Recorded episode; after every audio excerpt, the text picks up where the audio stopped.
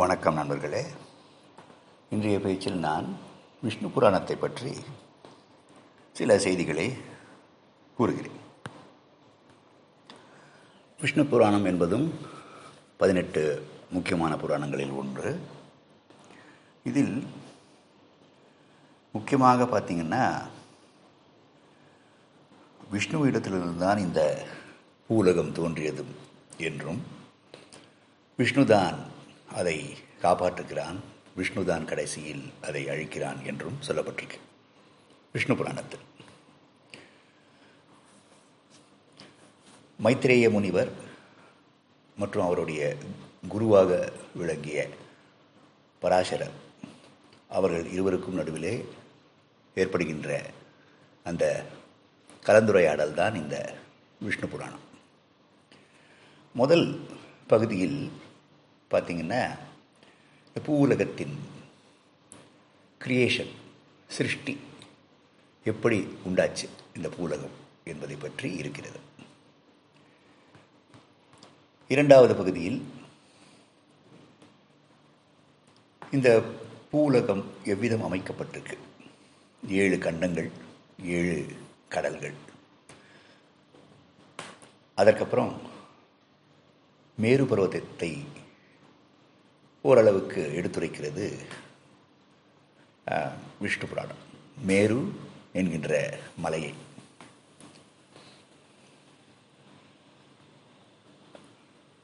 இன்னும் பார்த்தீங்கன்னா இன்னும் சில மலைகள் அங்கே சொல்லப்பட்டிருக்கு. மந்தரமலை. இதெல்லாம் இருக்குது அதை பற்றியெல்லாம் டிஸ்கிரிப்ஷன் விஷ்ணு புராணத்தில் இருக்குது நம் பாரத நாட்டு அந்த பாரத நாட்டை பற்றியதான ஒரு விரிவான டிஸ்கிரிப்ஷன் விஷ்ணு புராணத்தில் காணலாம். பாரதத்தில் காணப்படும் நதிகள் மக்களின் பழக்கங்கள் வெவ்வேறு ராஷ்டிரங்கள் இதெல்லாம் இருக்கும். இதெல்லாம் சொல்லப்பட்டிருக்கு. விரிவாக சொல்லப்பட்டிருக்கு.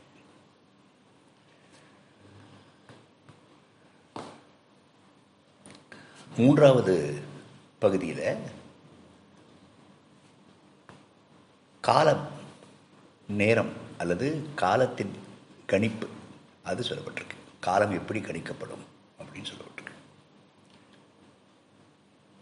ஒவ்வொரு யுகமும் எவ்வளவு வருடங்கள் செல்லும்?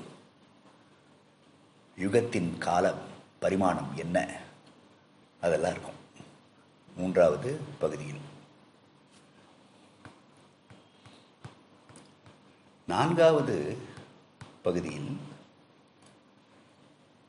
டைனாஸ்டிஸ் அரசர்கள் ஆழ்ந்த விதம்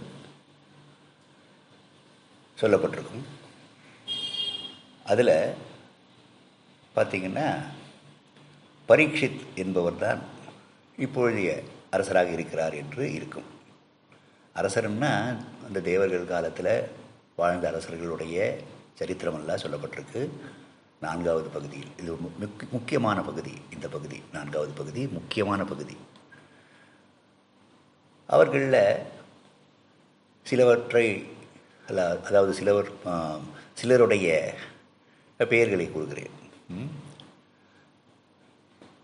ராமர் ஜனகர் புத்தர் புரு கிருஷ்ணர் பாண்டு குரு பீஷ்மர் போன்றவர்களுடைய வாழ்க்கை வரலாறு வரலாறும்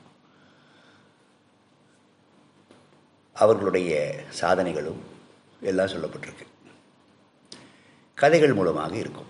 கதைகள் வழியிலே சொல்லப்பட்டிருக்கும். ஆங்கிலத்தில் லெஜெண்ட்ஸ் அப்படின்னு சொல்லுவாங்க. லெஜெண்ட்ஸ் ஆஃப் கேரக்டர்ஸ்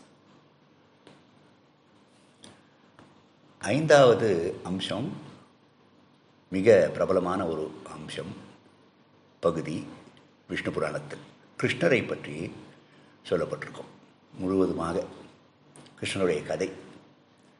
இது பாகவதத்தில் கிருஷ்ணருடைய கதை எப்படி இருக்குமோ அதே போன்றுதான் இங்கேயும் காணப்படுகிறது என்பது ஒரு சிறப்பு. அதே போன்று மகாபாரதத்தில் ஹரிவம்சம் என்ற ஒரு பகுதி இருக்கிறது. அதில் கிருஷ்ணனுடைய கதை எப்படி இருக்கோ அதே போன்று தான் இதுலேயும் இருக்குது அதுவும் ஒரு நீங்கள் குறித்து கொள்ளுங்கள். ஒரு சிறப்பு தான். கிருஷ்ணனுடைய பிறப்பு கிருஷ்ணனுடைய சிறு வயது. அதில் கிருஷ்ணர் செய்த விளையாட்டுக்கள் ஆடிய விளையாட்டுக்கள் அரக்கர்களை கொன்ற விதம் மதுராவின் அரசராக கிருஷ்ணர் எவ்விதம் விளங்கினார்? கம்சனை கொன்றுவிட்டு. இதெல்லாம் சொல்லப்பட்டிருக்கும்.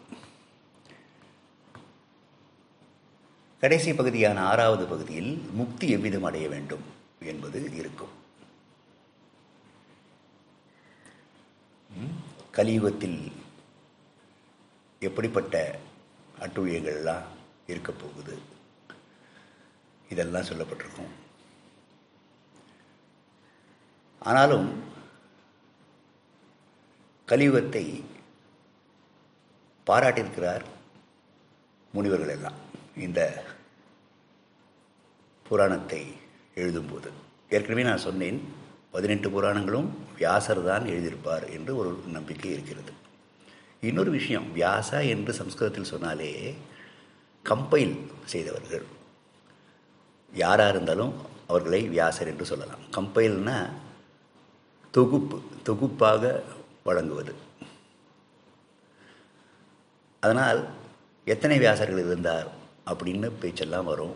அதனால் நாம் ஒரே ஒரு வியாசர் தான் இருந்தார். அவர்தான் மகாபாரதத்தின் எழுத்தாளர் என்று நம்பிக்கையை தெரிவித்து அவரே தான் பிரம்மசூத்திரங்களையும் அவரேதான் புராணங்களையும் அமைத்தார் புராணங்களையும் தொகுத்து வழங்கினார் என்று நம்ப வேண்டும்.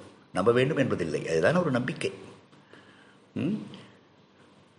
சனாதன தர்மத்தின் அடிப்படை ஒரு ஆழ்ந்த நம்பிக்கை தான். அதாவது இப்படித்தான் இருந்திருக்கும் இப்படித்தான் நடந்திருக்கும் என்ற ஒரு நம்பிக்கையானது நம்ம நம்முடைய மனசுக்குள்ளே ஆழமாக பதியணும். அதுதான் முக்கியம். ஆக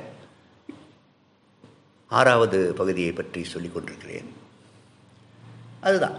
அதில் முக்தி பெற வேண்டிய ஒரு நிலை எப்படி இருக்கும்? அந்த நிலை யாது? எப்படி முக்தியை பெறலாம் என்று இருக்கிறது.